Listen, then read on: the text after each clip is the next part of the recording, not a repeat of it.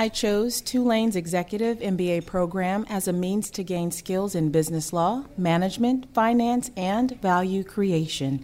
Almost immediately after graduation, I was promoted to a chief judge role. Now I am Chief Judge Tamia Gordon.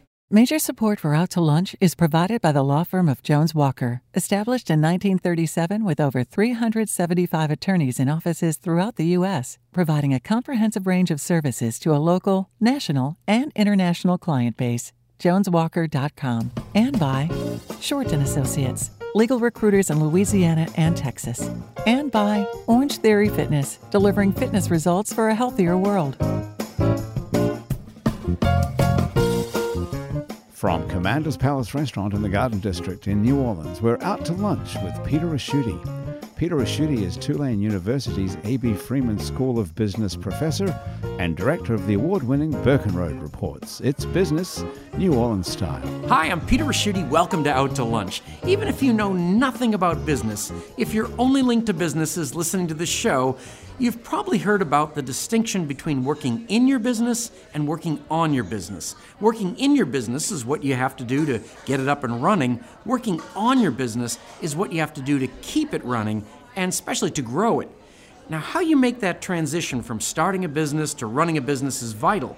It's the pathway to success, and that pathway is not always easy to find. To help you, there are a wide range of books that might be best described as self help literature for business. There are business gurus, and there are whole companies of business consultants. All of these options offer various techniques for working on your business. Now there's a new product that pulls a lot of these threads together. It's a piece of business development software appropriately called Align. Align was founded in 2014, and so far it's been used by over 15,000 clients in 64 countries. Align is headquartered here in New Orleans under the leadership of CEO Doug Wallner. Doug, welcome out to lunch. Thank you for having me. Bill Hines is a prime example of a person who moved from working in his business to working on his business. For 20 years, Bill worked as a corporate attorney. He specialized in transactions and financing for public and private companies, both domestically and internationally. You might have heard at the beginning of this show some information about our sponsor, the law firm Jones Walker. That announcement says Jones Walker has over 375 attorneys in offices throughout the United States. Well, the person who manages all those attorneys and most other aspects of Jones Walker's business is none other than Bill Hines. Bill started at Jones Walker in 1982. In 2006, he stopped working in the business and started working on the business as the company's managing partner. Bill, after being our major sponsor for a better part of a decade, you finally get a free lunch at Commanders. This, welcomed out to lunch. Thank you, Peter. Now, Doug, I recently saw an instructional video called How to Play Piano Like Dr. John. It's a recording of Dr. John himself sitting at a piano showing you how he plays various songs. This video would be really helpful if I could already play piano almost as well as Dr. John. All a regular piano player can do with this video, though, is marvel at Dr. John's talent and confirm that no matter how many times you watch it, you could never play like that. What I'm wondering is how similar is this to a person who may not know much about business getting Align software? If this person, like our wannabe piano player, is enthusiastic but not very skilled, can Align ever make that person into a successful business owner? And if a person already has a good business sense and if they're the business equivalent of an almost as good Dr. John, do they need someone holding their hand? What I'm getting at is who is Align's customer? Uh, it's a good question. Uh, our customer is anybody who is trying to sort of scale their business. Um, what we find actually is most of our customers are coming to us um, already have some semblance of success. To be honest with you, they, they they've they've gotten their company to a point where um, it's grown. Um, they have a lot of people working towards the, their, their business effort, but they just don't know how to sort of wrangle it all together and, and sort of calm the chaos, if you will. Um, the, the business might be growing too fast for them. So that's we find most of the people who come to us have that issue. Um, they, they've had a good idea, they've got the business growing, but now they need to put some structure and process in place. So, you know, like the piano uh, video, you would probably want to sort, sort of develop good habits in your business uh, and practice these habits on a regular basis so that you can make it more innate in your company and more part of your culture. Um, and so, what we do with our software is we give you the structure and the process. And that allows you to sort of implement the good habits inside the business, and over time they develop. So, whether it's uh, habits around communication, or habits around strategic planning, uh, or habits around um, taking the pulse of the organization, doing it regularly. Um, our software allows you to do a lot of that stuff and, and, and allows you to grow and take the chaos out of the growth. Bill, I think most of us have the idea that there are two kinds of lawyers. There are guys who have billboards with slogans like, one call, that's all, and don't take a check till you check with me. And then there's the rest of the world's attorneys. We picture them sedately in their offices waiting for someone to call. The truth is no doubt somewhere in between.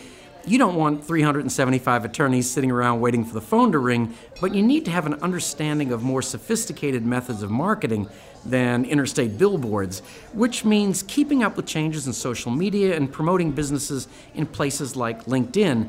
As the leader of a traditionally conservative business like a law firm, how do you deal with the change? Do you try to get ahead of it and be an innovator, or do you follow trends? Yeah, well, Peter, I think um, that that is actually the biggest tension. I mean, all the humorous thought about the, the, the, lawyers on the billboards is law as a profession versus law as a business. And um, I do, you know, just try to be nice because I'm friends with some of those lawyers who have their faces on billboards. Um, and I do think, though, they are more law as a as a business than as a profession. I mean, they've just they've gone commercial. So at a place like Jones Walker, we're definitely law as a profession but then that's a tension I have to deal with, which is um, you, you can no longer, I mean, if you, if you have a great reputation, I guess there are a few lawyers probably in America, but even they may have made their reputation through some form of marketing, but it could have just been results. There are a few of those people like a David Boies or an Alan Dershowitz, but when you see them on TV, they're marketing too, but they made their name. But to most lawyers, if you just tried to sit like the old days and wait for the phone call, and a lot of it used to be family connections 40 years ago, that, just doesn't happen anymore. So it has to be a fine line between maintaining the profession and, and business development. And we can talk more about that, but it's everything from from you know client entertainment the jokes about meals and trips and things like that. Um, we don't do, at least at our firm, we don't believe a lot in, um, in in just sort of paid advertising in terms of, and I mean not just the billboards, but a one shot ad in a magazine. It's become much more. One thing our chief marketing officer talks about is thought leadership. So you can even say the kind of thing we're doing today, but having our lawyers be out in, in, a, in a public forum, either on TV or radio, or in just a speech, or now on Facebook and Instagram. And I will say some of our lawyers have a little indigestion that we have a Facebook and Instagram page at, but we do, and we use a LinkedIn a lot as well. And I think it's just it's it's it's evolving. It's a fine line. I will say. More of our lawyers that are probably 50 and 50 and under totally embrace it. And I'm one of the few that's 50 and older that also totally embrace it. But a lot of our 50 pluses still think they like to do it the old way. And I imagine that's something you run into, right? Uh, is you bring technology into a into an office, and some people are all for it, and some aren't. And your software, you need to kind of be all in. I mean, this isn't you know we. Yeah, that's true. it, there definitely is. Um, the more the more people you have in the organization on the platform, the more data you're going to get out of it. So obviously, getting full participation across your organization is pretty critical. Um, look, software's made its way into the into the workplace today, so I don't think. Uh, I think you know, we have the typical um, challenges that most software companies do, but I think what's really becoming the bigger problem is is not so much will they adopt technology, it's which technology will they adopt, and and the fight for that customer in terms of the SaaS applications that are sitting on their desktop. Um, so you know everybody's got the basics, the CRM, the project management, and you know what we're trying to um, demonstrate to the to our, our, potential clients is, hey, again, you I think you started out this way. It's not so much of working in your business like a like a finance application like QuickBooks or or a project management like Asana or Salesforce. Those are for working in your business on a daily basis. Our software is for working on your business, as you suggested at the beginning of this. And, and, and what we find is that a lot of companies just don't spend time doing that. And so we're trying to set ourselves apart as hey, this is critical software for working on your business that you need to have inside your organization. And they likely don't have any software for working on their business in that, in that organization. So from that perspective, it's it's a, it's a very strategic sale, but it's an important piece of software to have in that environment. And so, you know, we're fighting for the desktop inside inside that uh, enterprise as well. You're listening to Out to Lunch. I'm Peter Ricchiuti. I'm talking with Doug Wallner, CEO of the business development software company Align, and Bill Hines, managing partner of the Jones Walker Law Firm. We'll be right back after this very brief break. You're listening to Out to Lunch. I'm Peter Ricchiuti. I'm talking with Doug Wallner, CEO of the business development software company Align, and Bill Hines, managing partner of the Jones Walker Law Firm. Bill, you brought a very different kind of uh, business environment to this community, and uh, uh, and a lot of people. I mean, you think about your marketing. A lot of your marketing is the things you sponsor in the community. I guess that's uh, you know the successes you've had, like bringing us an NBA team and things like things like that. I guess that's all part of uh, getting Jones Walker out there. So yes, but this is in that you've really hit an interesting story about about the cynicism maybe of of, of of lawyers in some ways, and maybe maybe clients toward lawyers. I'll use the Hornets as example, and then and then um, you know, do you do you really also just care about the community that can indirectly benefit your business? So. Um, when I was chairing the effort, I do remind people to get the Grizzlies, and we failed. And so it's also you have to remember if we had not tried, we did not get the Grizzlies. They went to Memphis because Memphis had FedEx and we didn't. And that was only one year before the Hornets. So we had the exact same civic effort and team, but we failed. Um, and but, the point is also when you fail, we learned we were missing one thing, and so we knew we actually thought we weren't going to get a second bite of the apple. But there's only been one other bite ever since then, which was the Hornets, and we got that bite um, when that happened. But here's the issue: when I was leading the civic effort to get the Grizzlies, the owner of the Grizzlies, uh, I'm not going to say the lawyer's name because that wouldn't be fair to him. He and I were friendly, but the the Grizzlies had been college roommates at Georgetown with a lawyer about 10 years older than me that was head of a competitor law firm in New Orleans. And had several, and wasn't even people at Jones Walker, several people in town tell me, and it tells me how people think about lawyers. Bill, I mean, you're totally wasting your time doing this because if the team comes here, you know, so and so is going to be their lawyer because of the college thing. And my law partners might have gotten mad at me, but I really looked at them and said, "This is a serious comment, Ron." They said, "No, everybody, that's what everyone's saying behind your back. They feel bad for you." I said, "No offense, I'm not remotely doing this." for Jones Walker. I mean, I'm, I'm doing this for New Orleans because I like New Orleans and sports and all that. And my point is, We've had numerous efforts after that. We did save Avondale. People forget, I mean, know it's gone now, but we got a $150 million package after that, and then we got the Hornets. And I did ultimately become the Hornets general counsel, so that did have a happy ending. But the point is, I told people in Houston, they think this is all a joke because there's so many businesses to go after. The problem in New Orleans is we've been dumbing down since I left here in the late 70s, where we were larger than Houston, Atlanta, just better, just barely, but we've been contracting. So everyone is fighting fighting over the same fish. And I said, I don't mean this just to be, you know, just a nice guy, but if we had a thousand more fish, all the different law firms here would prosper. Now the bad news is if we had a lot more fish, the big national firms would come in like they have in Houston, but they're not going to come to New Orleans because they don't have enough fish yet. But so it's not just altruistic, but it's like the city needs to think bigger, which is if you had a bigger business community, it affects philanthropy and that sort of thing. It's the same set of banks and law firms that are asked for money for United Way and Unity and all that. And, I keep telling them they need to attract more business here to help philanthropy. We talked about a business that came here uh, yourself. Uh, Doug, what about uh, when you're here, you're doing well. What is it you, you don't have here? Like there are skill sets that uh, are you still having trouble uh, filling? Yeah, I, I, uh, we, we do have skill sets that we're looking for that aren't uniquely here or aren't, aren't um, indigenous to this market. I, you know, I think especially in the SaaS space, there hasn't been a huge SaaS uh, software as a service. SaaS stands for software as a service. Um, technology base here. And I think just having people who sold that kind of software before, um, or people who've made that kind of software before, it's it's it, it's new, uh, and it's probably within the last seven or eight years that we've even had companies doing that here. So finding the talent who really understands how to sell that or how to develop that software, it, has been hard.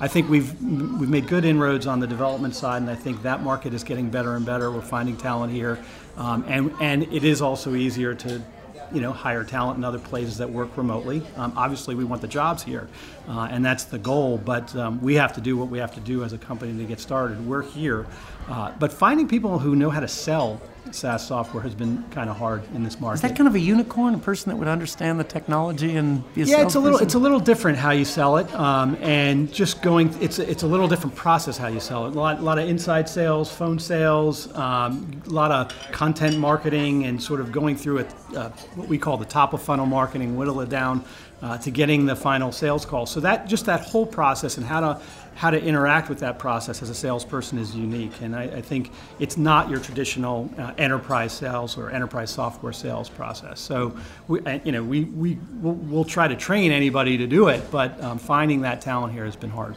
Peter, I, I can add one thing to that just because I'm obviously not in the technology business, but more the economic development side. So when Stephen Moret was Secretary of Economic Development under Governor Jindal, if you talk to Michael Hecht and others, and my children are in their late 20s and, and 30s, to, to his point, the next harder part, which I've never really thought about, is of course, now we have this problem too because we've lost so many energy jobs to Texas. But the, one of the reasons it was easy to attract people that were in their 20s, 30s, and 40s in the energy industry in the 70s and 80s here is, and I just never thought this way, is they always say, well, what if I get fired or want to quit but want to stay in the city? There's 10 other energy companies I can go to. What I'm told is of that age group, and by the Moret's is if I'm coming to your company and I'm talking to people at TurboSquid, at Lucid, those places, the pushback they get is, I know it's going to work out great. But let's just say you don't like me or I don't like you. If I'm in Dallas or somewhere, there's 10 other companies I can go to. In New Orleans, and I actually, my first choice is New Orleans. But if I don't stick with you, I, ha- I have nowhere else to go. And now, once you state that, though, you can just give up. I mean, to me, the answer is no. You just have to keep growing it to scale to have more of that. But that is, you know, that is the next step is having more of these companies sort of horizontally, so that if you and that person do have a falling out, they can get another job somewhere. Yeah, and that potential employee, I guess, what you're thinking through is they've brought their family here and they don't want to uproot again. That is, uh, yeah. we're, we're, making progress on that, and I think you know the market's gotten better for for a company like us to have that talent around. Uh, we just need a little bit more. We're just you know we're sort of we're growing it, and we have some of the bigger uh, tech companies that the economic development groups have brought in and brought into the city have you know, we I look at that as a positive for the city. And people say, well, aren't you scared they'll take your talent? I said, no, they'll probably give us that talent because um, they're going to spend a lot of dollars recruiting people. Um, the reality is is that, that they'll get their training at those organizations and then they can move lateral to ours. So I, I, I think that's really great for our market, and it is it is creating more talent overall in, in the New Orleans market. You're listening to Out to Lunch. I'm Peter Ricchiuti. I'm talking with Bill Hines, managing partner of Jones Walker Law Firm, and Doug Wallner, CEO of business development software company Align. Uh, Bill and Doug, this is the part of the show we call the interview. You're both dealing constantly with employees. Uh, when you hire someone, no matter how sophisticated your HR department is, at the end of the day, the decision about whether someone is a good fit for you and your company uh, comes down to a conversation. Uh, lately, there's been an interesting trend in the hiring conversation. It consists of asking people questions that go beyond the resume and test someone's ability to think through a problem. I have a list of 16 of these probing interview questions in front of me. I'm going to ask you each to pick a number between 1 and 16. I'll ask you the question, and I want you to tell me how you'd answer it. Uh, who wants to go first? I'll go. Oh, I'm are... the lawyer. I'll go. Oh, so. there's. and I'll, good. I'll, pick unlucky 13. Unlucky 13. Do. Oh my, Bill. Uh, no. if you were on an island that can only bring three things, what would you bring? And, and it's a deserted island. That's the trick. Yeah, I, I think. Well, like yeah, it's not like Martha's lawyer, Vineyard or something. Because you get a boring answer. I guess I'd I'd bring you know as much food as possible, as much water as possible, and on the third item, I would yeah, I'd, I'd want a, a, a, a, TV that has some sort of satellite connection, and then I'd generally be happy. You'd be that, that would be enough. That's a base for you. That Four, liquor would be a fourth. Liquor. Just, you can put that in the food or drink products, and then I'd be happy. Only in New Orleans would that go. I want to see do they have personality, leadership skills. I would look down for class presidents, team captains, head of different civic or charitable things. And, but a lot of the lawyers really disagree with me. All they cared about, so for example, I might hire, I'm not going to hire number 50 in the class, but a firm like ours, I might hire number 10 over number one. And nothing wrong with number one, but they're a genius, but there's just no personality. And number 10 is smart enough, but has all the personality traits, and, and, and they frankly end up being the more successful lawyers. The firm has grown so much since you came on. It's almost twice the size it, it was. Uh, a lot of that has been uh, not through these little interview process, but um, M&A. Mm-hmm. So that's become a big part of what you do, I guess, because uh, you're in so many different cities. Yeah, and I think about that too because I, I was an M and A and finance lawyer, so people say you don't practice law anymore. In a weird way, I'm also what you're not supposed to be. I'm, I'm my own lawyer and client. It's like a doctor should not practice medicine on himself. But I, the reason I bring that up is it would be interesting because whoever comes after me someday, and and and I'm, I know at other law firms that managing partner is a litigator. And I do wonder, I'm sure litigator can manage people, but when I go to look at acquiring a law firm, and very often their managing partner on the other side is a litigator, I can just tell they're like a deer in the headlights, and so you don't want to be arrogant about it, but you can say, well, here's how this is going to go. And I show them kind of this is the process, and it kind of makes them nervous. And I just wonder, like, if you would not want to send me to court. Um, you know, it just, I, you know, but I, I don't know what I'm doing there. And so it has been an advantage from a growth standpoint is that I've just, I've done deals for big public and private companies. And so when you're acquiring a law firm, and it's not just the paperwork, it's knowing, I might say, it, how to socialize and woo them over a period of times because most of them sort of want to be bought, but then sort of maybe would rather not be bought. And it takes a few meetings just to get them comfortable. What do you look for, uh, by the way, in that? Do you look for just just the book of business they're going to bring in, or is it a cultural fit, or It's, it's for me, yeah, it's, well, book of business is going to fit with whatever it is. But the two things we'd be looking for would be number one, um, specialization, like we're trying to grow energy, healthcare, banking, financial services. So right now it's like a lot more of our technology practice. So it's it's that, and then number two, that's still the main driver. But number two is uh, geography for us. We have gotten, I mean, we're now, I guess, in eight or nine states and 17 offices, so it's geography. But but again, what blows lawyers' minds is we almost hired some lawyers, and we ended up not hiring them in energy because that has been our, our kind of bread and butter for years. But they would have been in Harrisburg, Pennsylvania, and in some other town in Ohio. And probably luckily for me, that deal died just in terms of the board at their firm was like, you gotta be kidding me. And I said, no, no, because we're primarily about, I mean, I said about industry sectors, and that's energy fracking in those areas, and it fits. It's all the fracking and all that. But that was going to be a mind bender for them. They were much more comfortable if it was in Texas or somewhere like that. But so down in technology, obviously, that could mean I have several southern firms we'd like to do that that have opened small offices in San Francisco, which could come for us someday, you know, because of their technology practice. But so, you know, it's so I'd say it's it's but just not just a, a you know, what I don't want to do is I know some other firms I won't name them, some are New ones that keep just getting bigger, size for size sake. It doesn't seem there's a plan. They just they just they just get bigger to get bigger. And that actually, I think, can ultimately blow a firm up culturally. that's why they need your software? Well, that was going to be my question. We have a deal here we're going to strike. So, so how much planning do you do in terms of strategic planning, and do you do that annually? And Yeah, yeah. So, so, so we do a um, we do a, a an, a- you know a true committee and a strategic plan every five years. So that I mean like like a, I mean a hardcore that has to get like adopted by the board and all that. And then we're supposed to, and I think the same thing. We're getting better at it. We're supposed to evaluate it annually, and I'm supposed to lead that effort, you know, because it needs tweaking. This this was a good idea, but it didn't work, and this one's working, or double down. So, like we're right now in year two of our latest strategic plan, and um, and I think you know we keep fine tuning it, and, and some of it can be industry changes. I, mean, I know Peter follows this a lot, which is you know the energy sector, and I certainly hope it comes back robustly at some point. But we're not just sitting around, and you know we kind of have that covered. But we're doubling down a lot more into technology. I spent two hours yesterday with a with a with a biotech group, so life sciences in New Orleans, and they they knew of me and stringing up with civically. So I brought a couple of our younger lawyers with us that are practicing in the area they want, which is more IP.